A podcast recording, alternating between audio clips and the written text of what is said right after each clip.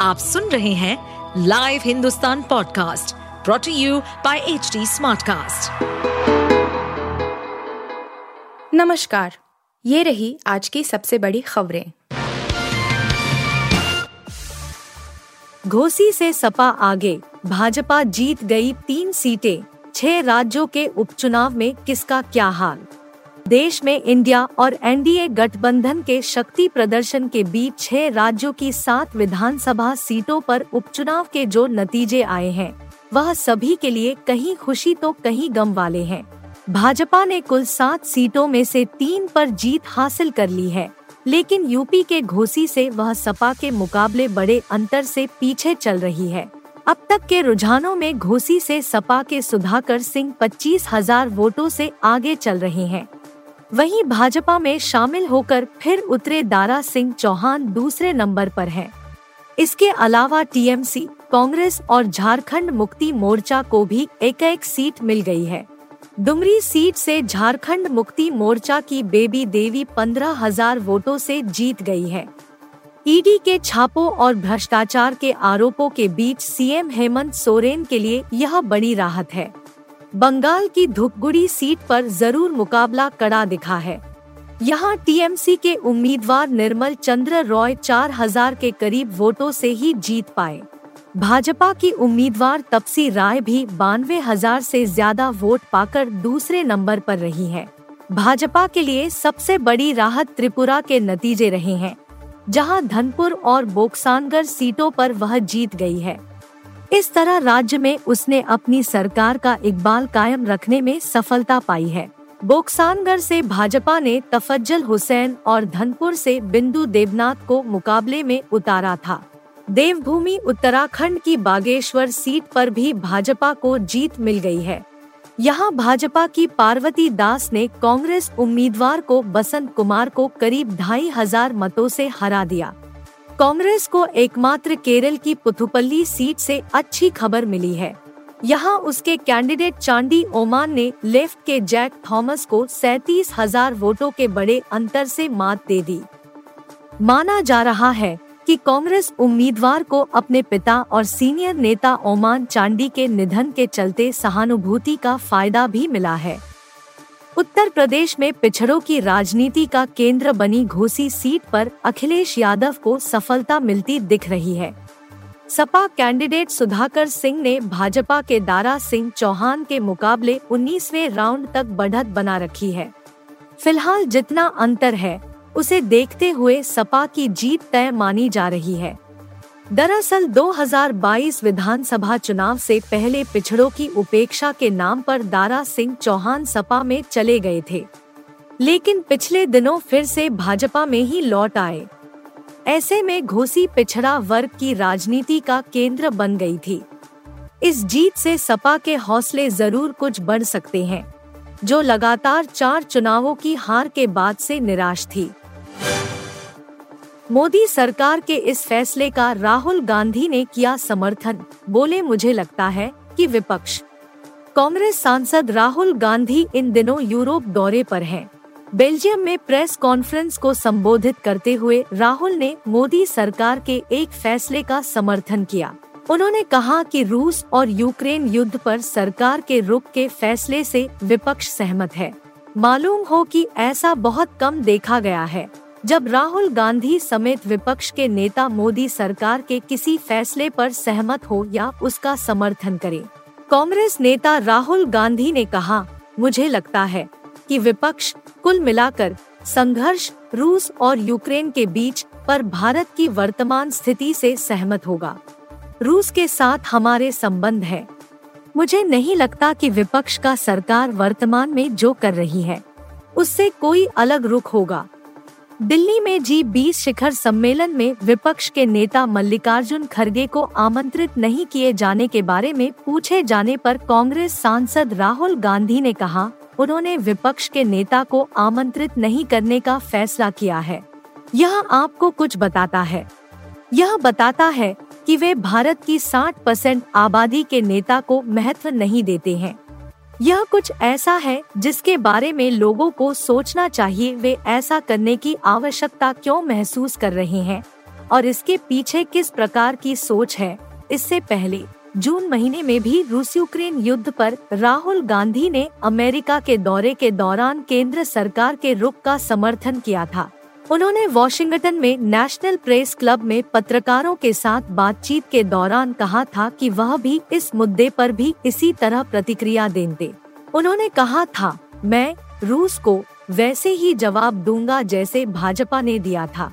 हम कांग्रेस भी उसी तरह रूस यूक्रेन संघर्ष पर जवाब देंगे, क्योंकि भारत का रूस के साथ अच्छा रिश्ता है।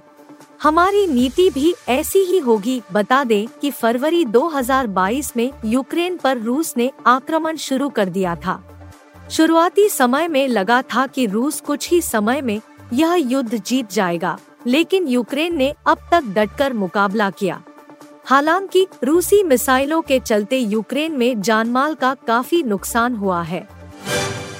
जवान ने पहले दिन तोड़े ये रिकॉर्ड, पठान से आगे निकलने में काम किया ये फैक्टर। शाहरुख खान की फ़िल्म जवान की नेट कमाई तिहत्तर करोड़ के करीब बताई जा रही है। वहीं इंडिया में ग्रॉस कमाई चौरासी करोड़ के आसपास होने की खबरें हैं। ट्रेड एक्सपर्ट्स ने पहले ही कयास लगाए थे कि जवान नए इतिहास रचेगी। मूवी ने वाकई कई बॉक्स ऑफ़िस रिकॉर्ड्स हैं। अब दूसरे दिन की दोपहर तक की रिपोर्ट्स भी काफ़ी अच्छी बताई जा रही है। पहले दिन में जवान पठान से कई चीज़ों में आगे है। इसके पीछे क्या वजह हो सकती है समझें। जवान बॉक्स ऑफ़िस पहले दिन सबसे ज़्यादा कमाई करने वाली फ़िल्म बन चुकी है। इससे पहले पठान के नाम ये रिकॉर्ड था जिसकी इंडिया में कमाई सत्तावन लाख थी। के जी एफ़ चैप्टर दो की कमाई तिरपन दशमलव नौ पाँच करोड़ थी। बॉक्स ऑफ़िस इंडिया की माने तो जन्माष्टमी की छुट्टी ने गुजरात में जवान के पक्ष में काम किया। गुजरात में एडवांस बुकिंग कम थी, लेकिन रिलीज़ वाले दिन वहाँ थिएटर्स में भीड़ जुटी। यहाँ कमाई पठान से दोगुनी हुई। वही पठान नॉन हॉलिडे रिलीज़ थी। एडवांस बुकिंग के कमाई के मामले में भी जवान ने बाजी मार ली है। सैकमिल की रिपोर्ट की माने तो पठान की एडवांस बुकिंग 32 करोड़ रुपए थी। वहीं जवान ने एडवांस बुकिंग में चालीस दशमलव सात पाँच करोड़ रुपए कमाए। यह ऑल इंडिया सभी भाषाओं का टोटल है। जवान के दूसरे दिन के लिए दोपहर 12 बजे तक 30 करोड़ एडवांस बुकिंग की खबरें आ रही है। उम्मीद की जा रही है कि वीकेंड तक फ़िल्म 400 करोड़ रुपए कमा सकती है। फिर लॉकडाउन जैसी तस्वीर, जहाँ लगता है लंबा जाम, वहाँ सिर्फ़ सन्नाटा तीन दिन रहेगा ऐसा हाल। दिल्ली में चल रहे जी बीस सम्मेलन को लेकर दिल्ली बॉर्डर को गुरुग्राम की तरफ़ से सभी ओर से पुलिस के नाके से सील कर दिया गया। यहाँ किसी भी व्यवसायिक भारी और हल्के वाहनों को प्रवेश नहीं दिया गया। ऑटो पर भी पूरी तरह से पाबंदी रही है। Police Kapashera border, Sarhaul border से पहले ही हर जगह पुलिस ने व्यावसायिक वाहनों को दिल्ली की ओर नहीं जाने दिया। ऑटो को भी प्रवेश नहीं मिलने के कारण कंपनियों में काम करने वाले लोगों को तमाम दिक्कतों का सामना करना पड़ा। कापसहेड़ा बॉर्डर पर दिल्ली पुलिस ने गुरुग्राम की तरफ़ नाका लगाया हुआ था। वहीं गुरुग्राम पुलिस ने हनुमान चौक पर ही व्यवसायिक वाहनों को वापस भेज रहे रहे। इसके अलावा शंकर चौक से पहले ही गुरुग्राम पुलिस ने नाका लगाया हुआ था। यहाँ वाहनों का दबाव अधिक होने के कारण जाम की स्थिति बनी रही। वहीं आया नगर बॉर्डर भी भारी व मध्यम हल्के व ऑटो को प्रवेश नहीं दिया गया। हालाँकि यहाँ से यात्रियों को लेकर रोडवेज़ व निजी बसें निकल रही थी। पुलिस नाके पर व्यावसायिक वाहनों चालकों ने दिल्ली में प्रवेश के लिए कापसहेड़ा बॉर्डर शंकर चौक आदि पर जाने के लिए पुलिस के सामने कभी कंपनियों में पानी देने की बात का बहाना लगाते हुए नज़र आए तो किसी ने कहा कि उनकी गाड़ी की सीएनजी समाप्त हो गई है। लेकिन पुलिस ने किसी भी सूरत में किसी भी वाहन को दिल्ली में प्रवेश नहीं दिया। गुरुग्राम के मेट्रो स्टेशन पर दिल्ली जाने वाले यात्रियों की सुबह सात बजे से दस बजे तक यात्रियों की काफ़ी भीड़ रही। ग्यारह बजे के बाद मेट्रो स्टेशनों पर भी भीड़ समाप्त हो गई। वहीं रोडवेज़ बस स्टैंड पर भी यात्रियों की भीड़ लगी रही। इंडिया वर्सेस पाकिस्तान मुकाबले के लिए होगा रिज़र्व, फैंस के लिए बड़ी खुशखबरी। एशिया कप 2023 के सुपर चार में इंडिया वर्सेस पाकिस्तान मुकाबले से पहले फैंस के लिए एक बड़ी खबर सामने आ रही है। कोलंबो में भारी बारिश के मौसम को देखते हुए एशियन क्रिकेट काउंसिल यानी एसीसी ने 10 सितंबर को होने वाले इस बड़े मुकाबले के लिए रिज़र्व डे का फैसला किया है। क्रिकेट पाकिस्तान की खबर के अनुसार अगर 10 तारीख को भारत बनाम पाकिस्तान मैच पूरा नहीं हो पाता तो यह मैच 11 सितंबर को पूरा किया जाएगा। इससे team India two back to back होंगे। तय शेड्यूल के अनुसार भारत का 12 सितंबर को बांग्लादेश के खिलाफ मुकाबला खेलना है। सुपर चार में एकमात्र इंडिया वर्सेस पाकिस्तान मुकाबला ही होगा जिसके लिए रिज़र्व दे गया है। इसके अलावा अन्य कोई मुकाबला बारिश की भेंट चढ़ता है तो उसे रद्द कर दिया जाएगा।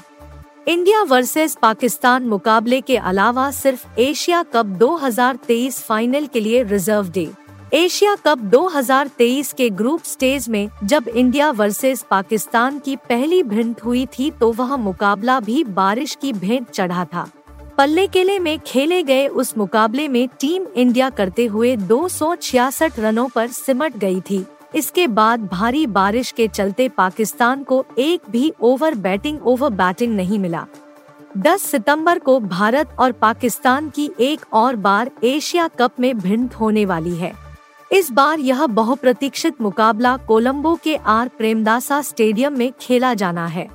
अगले दो हफ़्ते कोलंबो में भारी बारिश का पूर्वानुमान है, जिसे देखते हुए एसीसी ने यह फैसला लेने का प्लान बनाया है। इंडिया वर्सेस पाकिस्तान मुकाबले के दिन बारिश होने के 90 प्रतिशत चांस है। एशिया कप में पाकिस्तान के खिलाफ पहला मुकाबला खेलने के बाद भारतीय तेज गेंदबाज जसप्रीत बुमराह अपने पहले बच्चे के जन्म के लिए स्वदेश लौट गए थे। इसकी वजह से उन्हें नेपाल के खिलाफ मुकाबला मिस करना पड़ा था। मगर अब खुशी की खबर यह है कि बुमराह सुपर चार के लिए वापस श्रीलंका लौट गए हैं और वह पाकिस्तान समेत सभी मुकाबलों के लिए उपलब्ध रहेंगे। इसके अलावा भारतीय विकेट कीपर के राहुल भी फिटनेस फिटनेस टेस्ट के साथ जुड़ गए हैं। वह भी पाकिस्तान के खिलाफ मुकाबले के लिए चयन के लिए उपलब्ध रहेंगे। आप सुन रहे थे हिंदुस्तान का डेली न्यूज़ रैप, जो एच टी कास्ट की एक बीटा संस्करण का हिस्सा है। आप हमें फेसबुक ट्विटर और इंस्टाग्राम पे एट एच टी या podcasts@hindustantimes.com पर ईमेल के द्वारा सुझाव दे सकते हैं। इस पॉडकास्ट पर अपडेटेड रहने के लिए हमें फॉलो करें एट एच टी हम सारे मेजर सोशल मीडिया प्लेटफॉर्म पर मौजूद हैं। और ऐसे पॉडकास्ट सुनने के लिए log on to W W W dot H D Smartcast dot com